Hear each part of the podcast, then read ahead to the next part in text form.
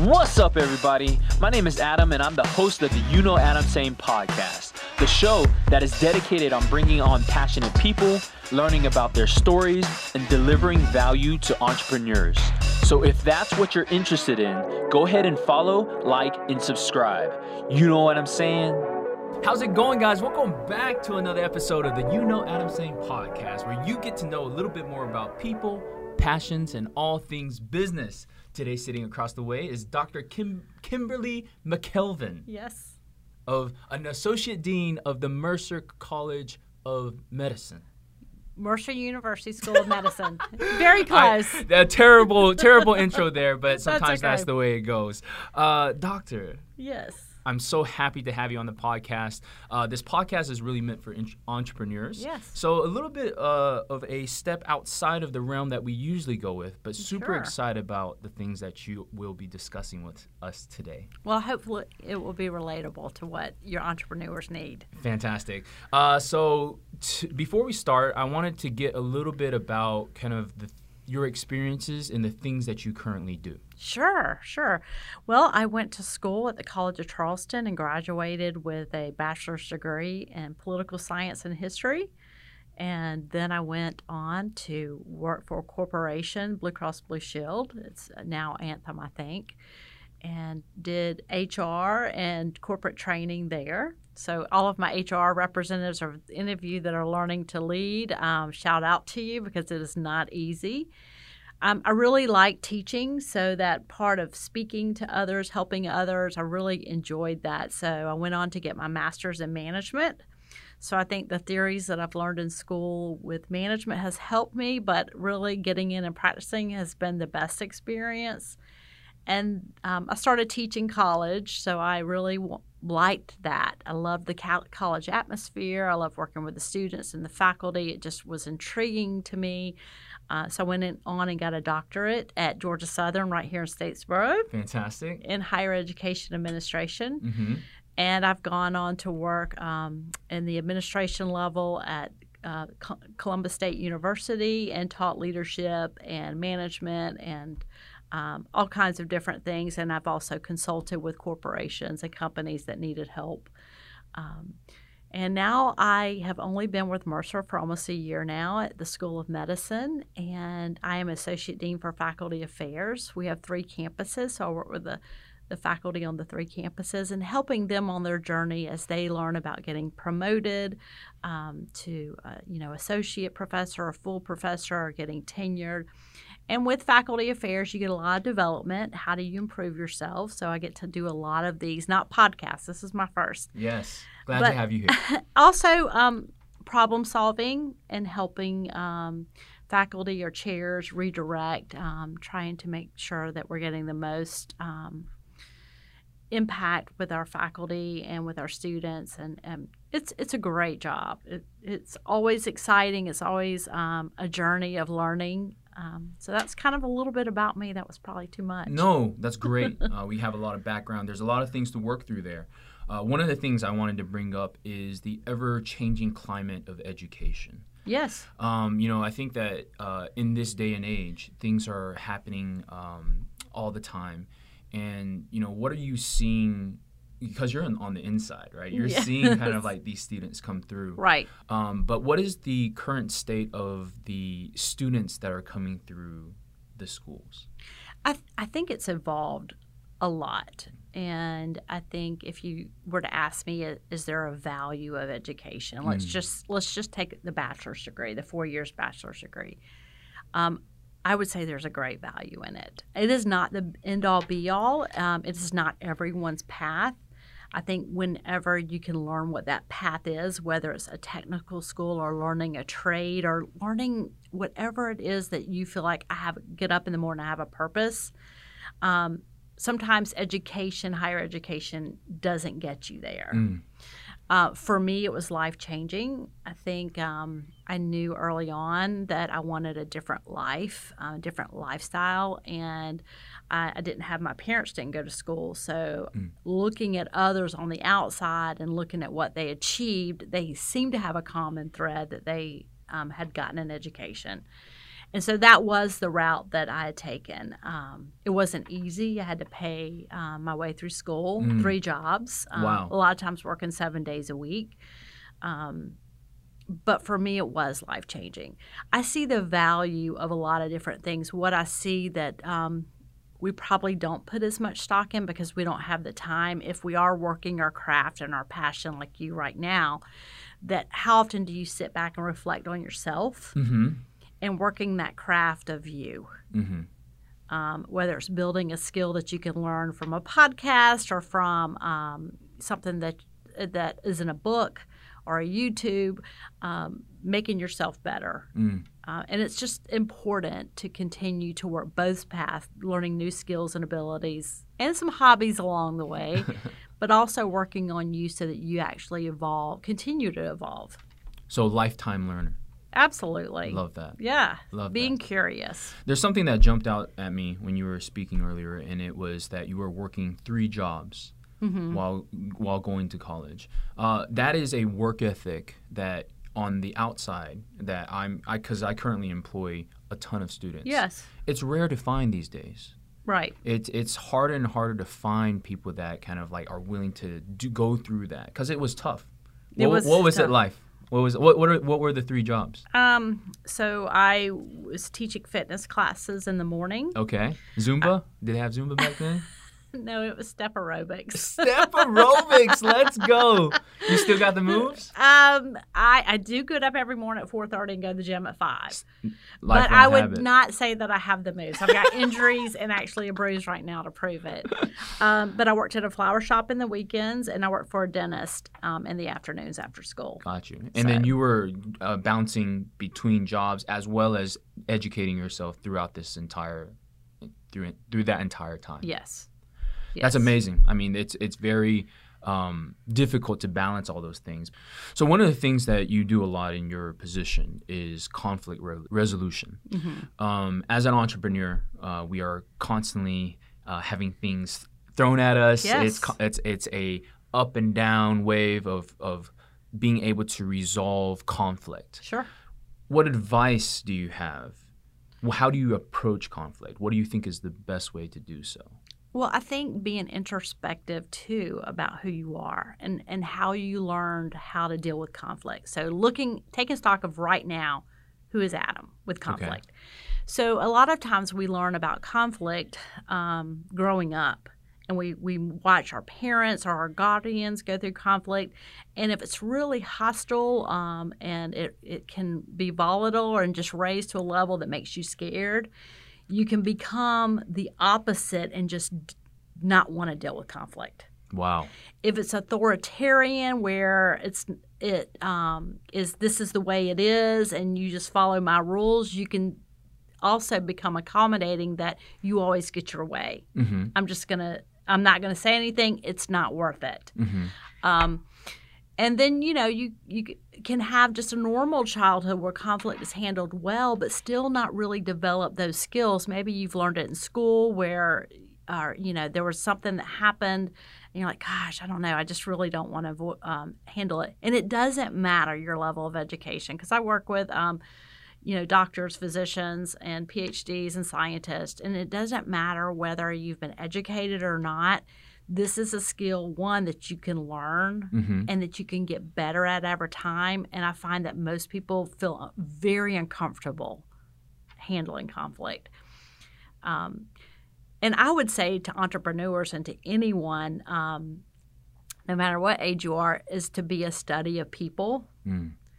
And whenever, let's say, you're meeting with a new vendor or a new um, person, um, trying to find out what you can about that person first. Are they task oriented? Are they people oriented? Because you can really form um, the outcome of those conversations. If someone, if you know someone has kids and they're in the middle of it, like, how are your kids? Even if you lead with task, and even if you're just like, I want to get in and get this done and uh, let's go to business, Mm-hmm. knowing that you want to talk about your kids and that means important is um, people trust people in two different ways i need to know you in a relationship situation before i can do business with you Mm. And for me, I'm very task oriented. I need to know that you're going to be able to accomplish the goals before I can trust you and work with you.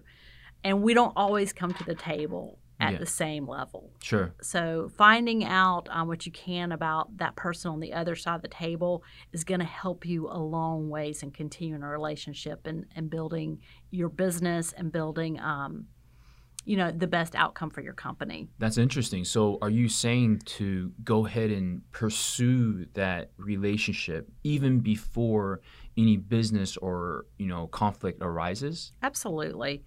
I um, recently went to a practice and was meeting with a group of physicians that we want to have as a site. And what I did was a little homework beforehand. I needed to know who the managing partners were. I actually looked at the website, looked at their faces so I knew. And then sometimes you can do a little investigative work and just say, hey, what does this person look like? What are they going to expect when, when I come in? Mm-hmm.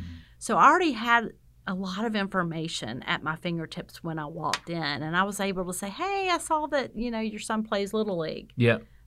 and that was it. Yeah.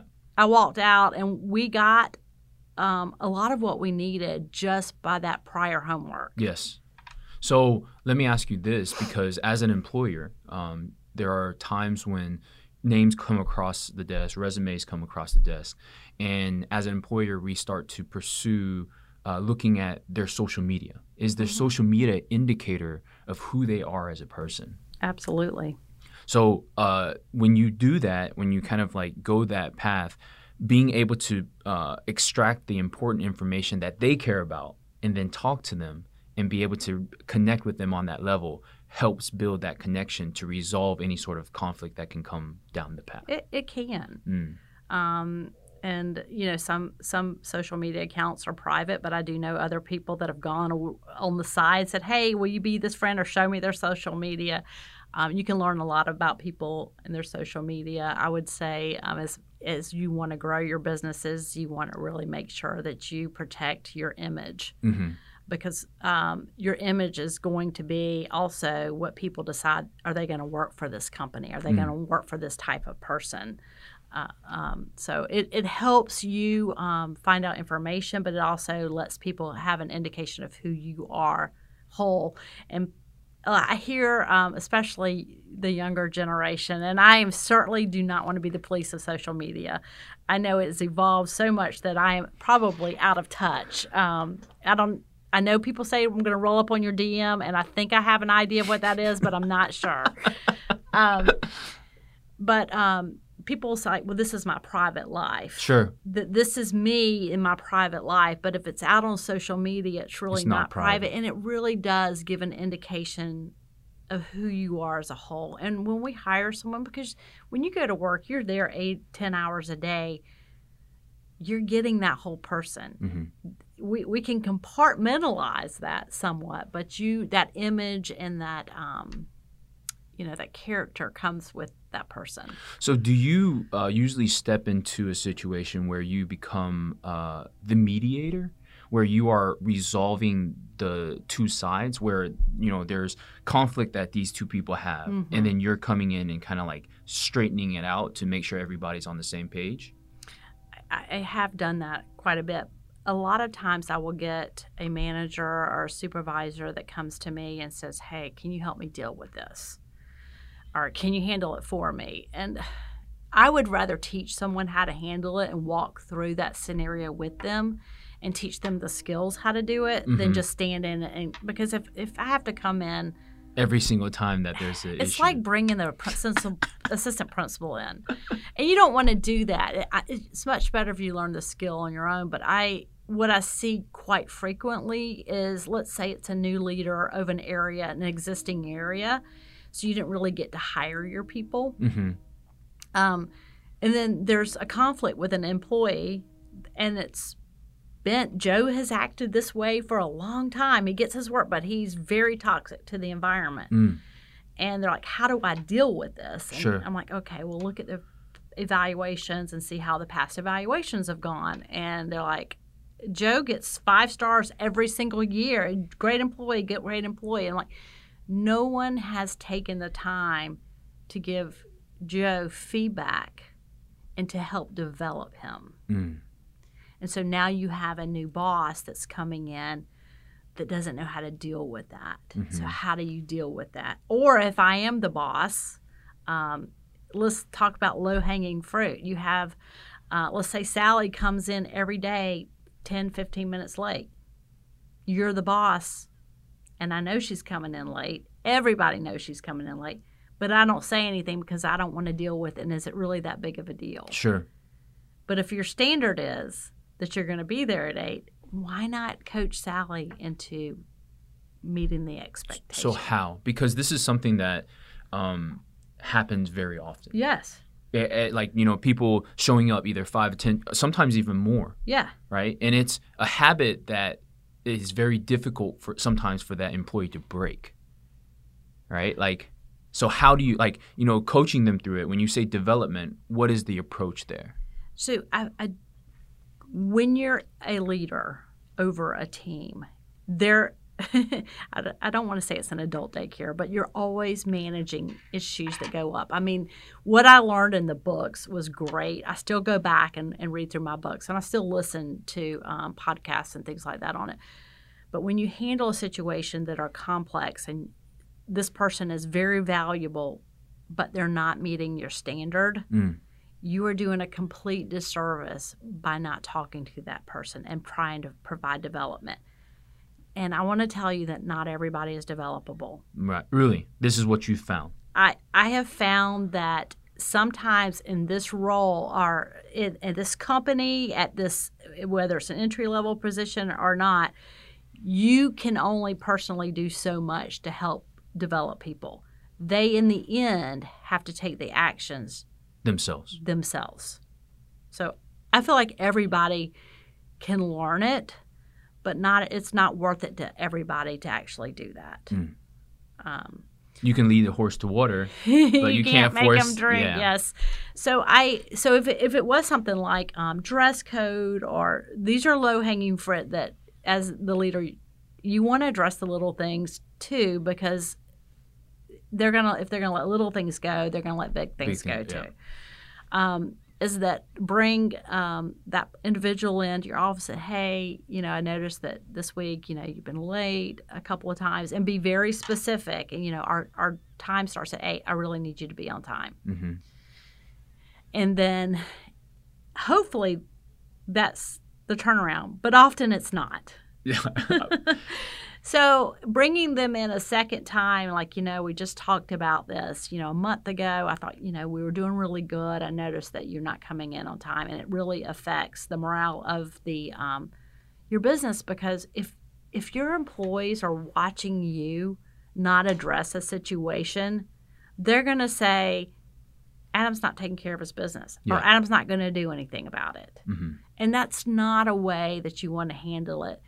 Um, if it happens the third time and you just say, you know, I really need you to decide whether this is the job for you Mm. because I really have a high standard. I really expect these things. And, you know, when, when you were hired, we talked about what time we started. hmm So I need you to go home and think about it. And at nine o'clock tomorrow morning, I want you to know, let me know Yeah. if this is what you want.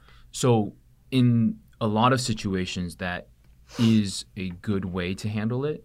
But what happens if you don't have the labor force, right? Because that is something that is very prevalent in today's like time period, where you don't have. If you had a list of employees behind, you could probably you know Yeah. say whatever you want. So how how then do you continue to develop because you know it, it, it exists in my organizations Right. right right where we're disciplining and you almost have to rely on that team member Yeah. right there's no other choice Right. so you know you can continue pouring continue pouring until at some moment that it clicks and hopefully it clicks earlier than later Right. but you know do you just try different methodologies are you um, what do you think is the best I think, gosh, it really depends on the person, and I do, I do see some of probably the businesses that you have that it would be really hard to. You don't have like we did have, yeah where someone's just ready to take the next slot. So you're like, gosh, if I do this, is it worth it? mm, They could walk out. yeah can I handle that? Because when they do, you're usually going to have to pull the slack, Sure. especially if you're the business owner. Exactly. and you're like, God, it's not worth it for me. I'm going to let that go. I think you have to decide um, what you're willing to to let go. hmm But I think there needs to be consequences. If this person comes in late, they get the closing shifts, or they get Mm. you know docked pay. There Something. there has to be some kind of consequence. Otherwise, there's nothing in it for them. To want to try to do better. Yeah, you just you telling me all the time you got to do better. There there isn't anything there. So what about that discipline then? Is that discipline always is is the disciplinary route the way to go? Because oftentimes, you know, sitting down and speaking to someone, you know, they'll tell you what you want to hear, right? They'll say, "Yeah, Yeah. yeah, I'm uh, uh, last time, last time, last time." Yeah. And then it becomes another time and it becomes another time. What is how do you hold them? I That's- mean, accountability is Mm. is important. Um, and I discipline. I don't. I hate uh, that. Sounds really bad. Extreme. but I would like to think of it as coaching. Mm, I want to help you because you're not probably going to be here forever. sure. And in those next jobs that you have, this is, you know, this is a core concept of um, making your work credible. Sure. Is that you meet the deadline and you meet the guidelines that I've set. hmm Um, and you know, sometimes you really need to lean into that person what's going on. hmm Um, and, there may be there may be a reason. I mean, if someone is uh, meeting all of your standards all the time, and something's happening, that's when it's a good time to get in there. Like, hey, is everything going okay? hmm Is there anything that I can help? Uh, I've noticed, you know, this and this, and being very specific in those behaviors. Um, but at the end of the day, if there are no consequences, then you've basically said it's okay. Mm. And In action, in action, basically doesn't do anything for your organization, especially in terms of conflict. right? Understood. So let's kind of uh, change directions a little bit. Um, you know, you talk a lot about leadership and you know the way to lead people. Um, I think school hmm prepares a lot of people for the basic information, uh, but oftentimes I don't see leadership being one of those components. How do we effectively train all of our team members to become better leaders? Because if you have a team of people that want to try to strive for growth, hmm you usually have a team that's willing to go above and beyond. Right. Absolutely. Um, I think leadership can come in different forms. Leadership can be a position. Um, just because I'm the associate dean, I mean, that's my role. I have positional power. Does that mean that people are going to want to follow me Mm. and listen what I say? They may have to because they because of their role and my role. But let's go beyond that and let's look at a leader that I want to follow um, and become that leader. Mhm. And a leader that I want to follow is developmental. That is that lays out the expectations and that the clear expectations that we have a goal. Let's say Mhm. that it's a night. Um, it's the holidays and people are coming into one of your restaurants and you know it's going to be busy hmm you can do a quick huddle and say, look, it's going to be really busy. You know, it's a busy time. I mean, people's attitudes change during the holidays. People, especially with food, probably get a little more upset. I Uh. mean, but here's how I want to handle these next few weeks. hmm Um, and we're all going to be in our top game. If you find, and, and giving them your expectations hmm and then asking, is there anything you need? Love that. and this is a short period of time. The more that I can bring you together as a team, don't do it through email. It doesn't work. Leadership through email is passive. Mm. They need to see you say it. If you're working with a team that's across the country and you're have, you're an entrepreneur and you're like team huddle on Zoom or whatever platform you use and say here's what my expectations are. When you voice your expectations and you have to say the word here are my expectations hmm because sometimes they don't really understand that it's an expectation because you haven't said it so they're thinking of shopping and everything else that they're going on It's like, here are my expectations. Um, is there anything you need for me to do to break down any barriers for you to get this? And so sometimes um, that's so effective because I've said it, I've communicated, everyone's here, hmm um, that you've all heard the same message. You've allowed time for um, questions and answers, and it doesn't take long. Um, whenever you tell me what my expectations are, it, it's a game changer. If you're setting plans for your year for your um, business, hmm and every you know what you want to do you know what you want to accomplish. You're the entrepreneur you're the leader you're usually the one fronting this with fi- financial funding. Bringing your people together and showing them what your vision is writing it out in terms of goals and assign and kind of like uh, this is what i want you to do and this is what i want you to, to achieve strategic planning that is another form of communication and checking in on those goals. Um, I'm I I feel like I'm learning so much because even even myself, you know, I am very much like you know uh, in a position of leadership. yes. But you know, in terms of clarity of you know what what's on the horizon, because they are businesses that already run, I don't think I've provided enough clarity, and I think that that's what you're speaking to is providing that expectation and saying it to the Yeah. team and saying, "Hey, this is what how we are going to move forward." Abs- it's powerful. Um, and providing feedback to your employees. You know, the best thing, and I will tell you this morning, I was at the gym and it was 5 a.m. and we were doing this, we were doing glutes, and it was, I was like, oh my, god, I was dragging. Anyway, the coach came over and said, here's what I need you to do. You're not in the right position. Mm, And so my back was hurting. We were working with glutes. My back Okay. shouldn't be hurting. okay. And his just direction and feedback made a tremendous difference with just saying, let me offer you some feedback. Yeah. And it just, I thought of that so many times um, when we have students in the class or we have coworkers and something's not going right. Um, say, may I offer you some feedback? Yes. And saying the word feedback Uh, because then that prepares them that what you're about to tell them is meant for growth. so many, so many gems in there. So many gems in there. And if you don't say it, they could be like, "Oh, that was a compliment," and they never got the feedback that's like, "Hey, this is a time for development." Not everyone's in a season to, to be developed either. Mm. So How do you open them? Because you know, one thing that I've experienced is, you know, I, I will start, you know, saying things and you know, trying to, and, and I'm not really titling it. I think what's effective about your communication is you're saying this is feedback. Uh, this is my expectation, and then going into it. I'm quite the opposite. I'm like, eh, this, these things are wrong. These are these are the things that are incorrect, and Yeah. then it gets taken in a way where it becomes criticism yeah, so being able to label it saying, hey, can I offer you some feedback? Or may I offer you some feedback? Basically allows that to be that door to be open and that communication to actually happen.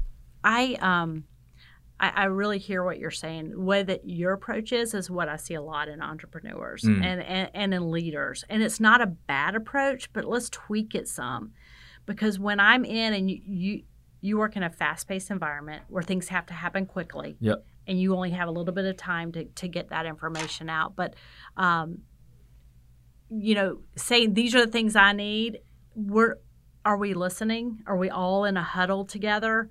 Um, it could be very authoritative. And if it's not a two way street where I Mm. can have any dialogue, I may, I may not be receptive to Yeah. it. Um, so I, I think um, it it depends on your timeline too, because if you're just coming in and wow, it, something's changed or something's off the menu or you, you have to be flexible, so you have to say those things. Maybe at the end, having a group huddle and say, "Hey, what what went right? Mm. What do you think we could have improved?" Because the people on the floor and that are working in your industries can give you a lot of room for 100%. feedback for growth Hundred percent.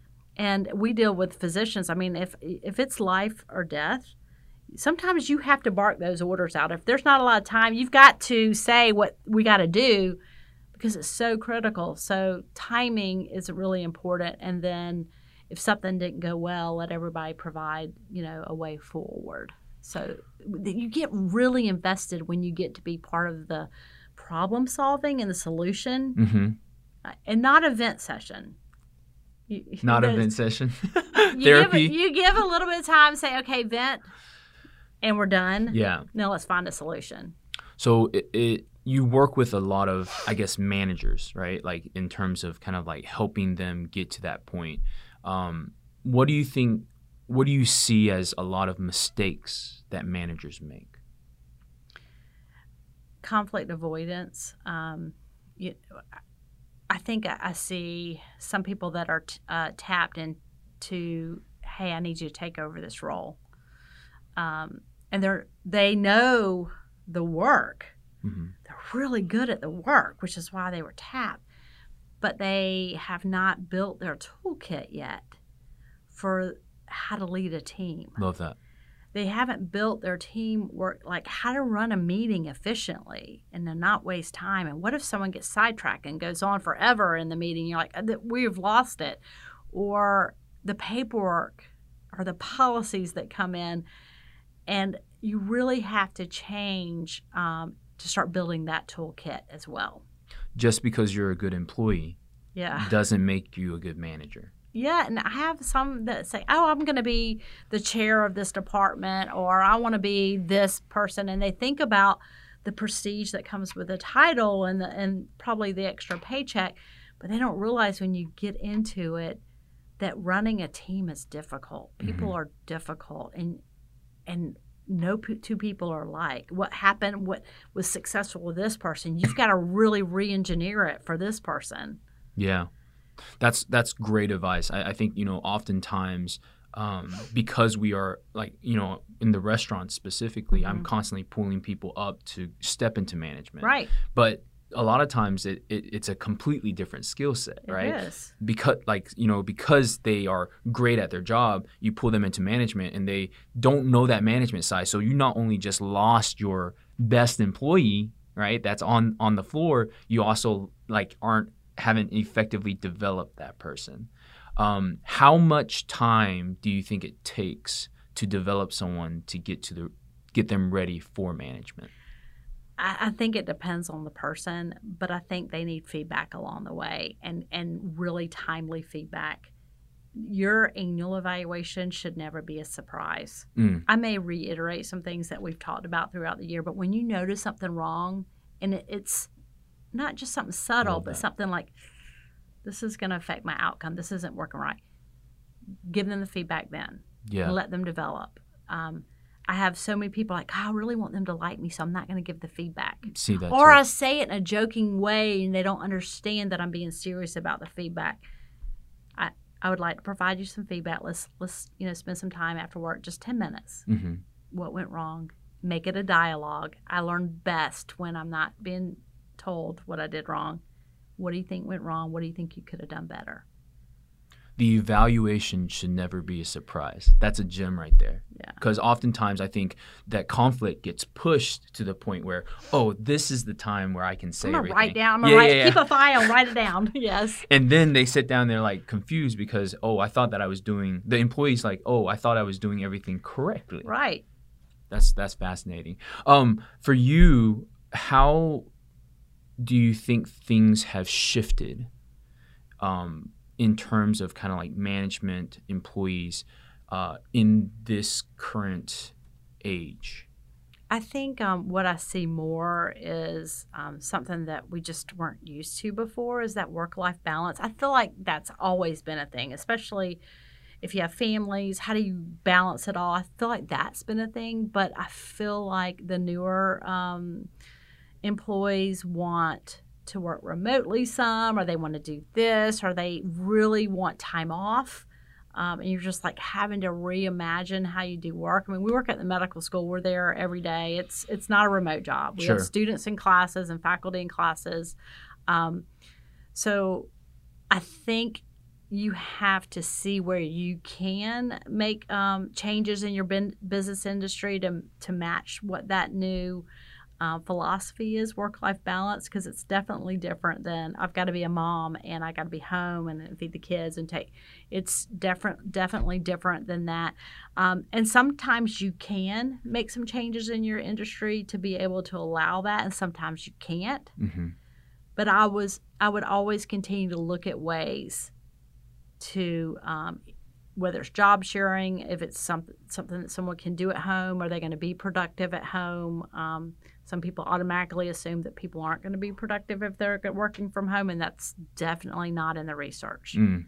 Do you people, think that people are more effective at home? I think it depends on the person. Mm. So if you are going to work from home and you're going to allow that, then there's got to be metrics that can be, you know, this is what I need achieved this week. There's got to be com- constant communication. Um, so I think it is different. Um, and I think there are different expectations. So that's why I think when you bring new employees on, that your onboarding process of new employees is is tight. Mm-hmm. So you're sitting down and saying, "Here's what I expect. These are my." Love that. And, and there's a checklist usually that you can just create and say, "Have we talked about dress? Have we talked about this? This is kind of what I want our work environment to be like." I mean, you work with food, you work in the industry um, that people don't always aren't always happy probably mm. when they leave, even though they have great restaurants. You can't make everyone happy when it comes to food. That, that's the reality. So how do you handle that situation if someone's not um, happy? Um, what is the expectation there? There'll probably be times you're like, hey, just come get me. Mm-hmm. Or, hey, I, I give you, I, I, empower you to handle this once you know that they can. Mm-hmm. Um, so, I, again, laying out the expectations. And, you know, sometimes it's, um, we have a probationary period. Let's mm-hmm. see if this is a fit for you and let's see if it's a fit for me. People use like, oh gosh, I want to be a fit. yeah. What uh if you had some advice that you give out to entrepreneurs with all the experience that you have, what would it be? Know your product. Mm-hmm. Know know it. Be able to talk about it um, in an elevator, going from the first floor to the third floor. Like this is why I love what I'm doing. Mm-hmm. Um, making yourself uncomfortable and going and um, meeting people and giving out your business cards. Mm-hmm. If you have a stack of business cards and you haven't opened that drawer and given your business card out, um, whenever you're going somewhere mm-hmm. and talking about your business, someone else is. Mm. So it's uncomfortable sometimes to do that, but you got to build people that know about you and know about your work. Mm-hmm. Um, and that sometimes in philanthropy organizations, sometimes it's with your Chamber of Commerce, with Rotary. I mean, there are so many different ways to do that. Mm-hmm. Doctor, I have to thank you so much oh, for coming you. on to the podcast. I think I personally got massive, massive uh, value from it. There's so much value there. It's going to change the way that I interact with my teams and I'm sure it's going to help our audience continue to build their businesses as well. I'm going to check back in on you in six months to hey. see how it works. Hopefully, you will be proud. Good. I appreciate it. Thank, Thank you. you so much. Thank you.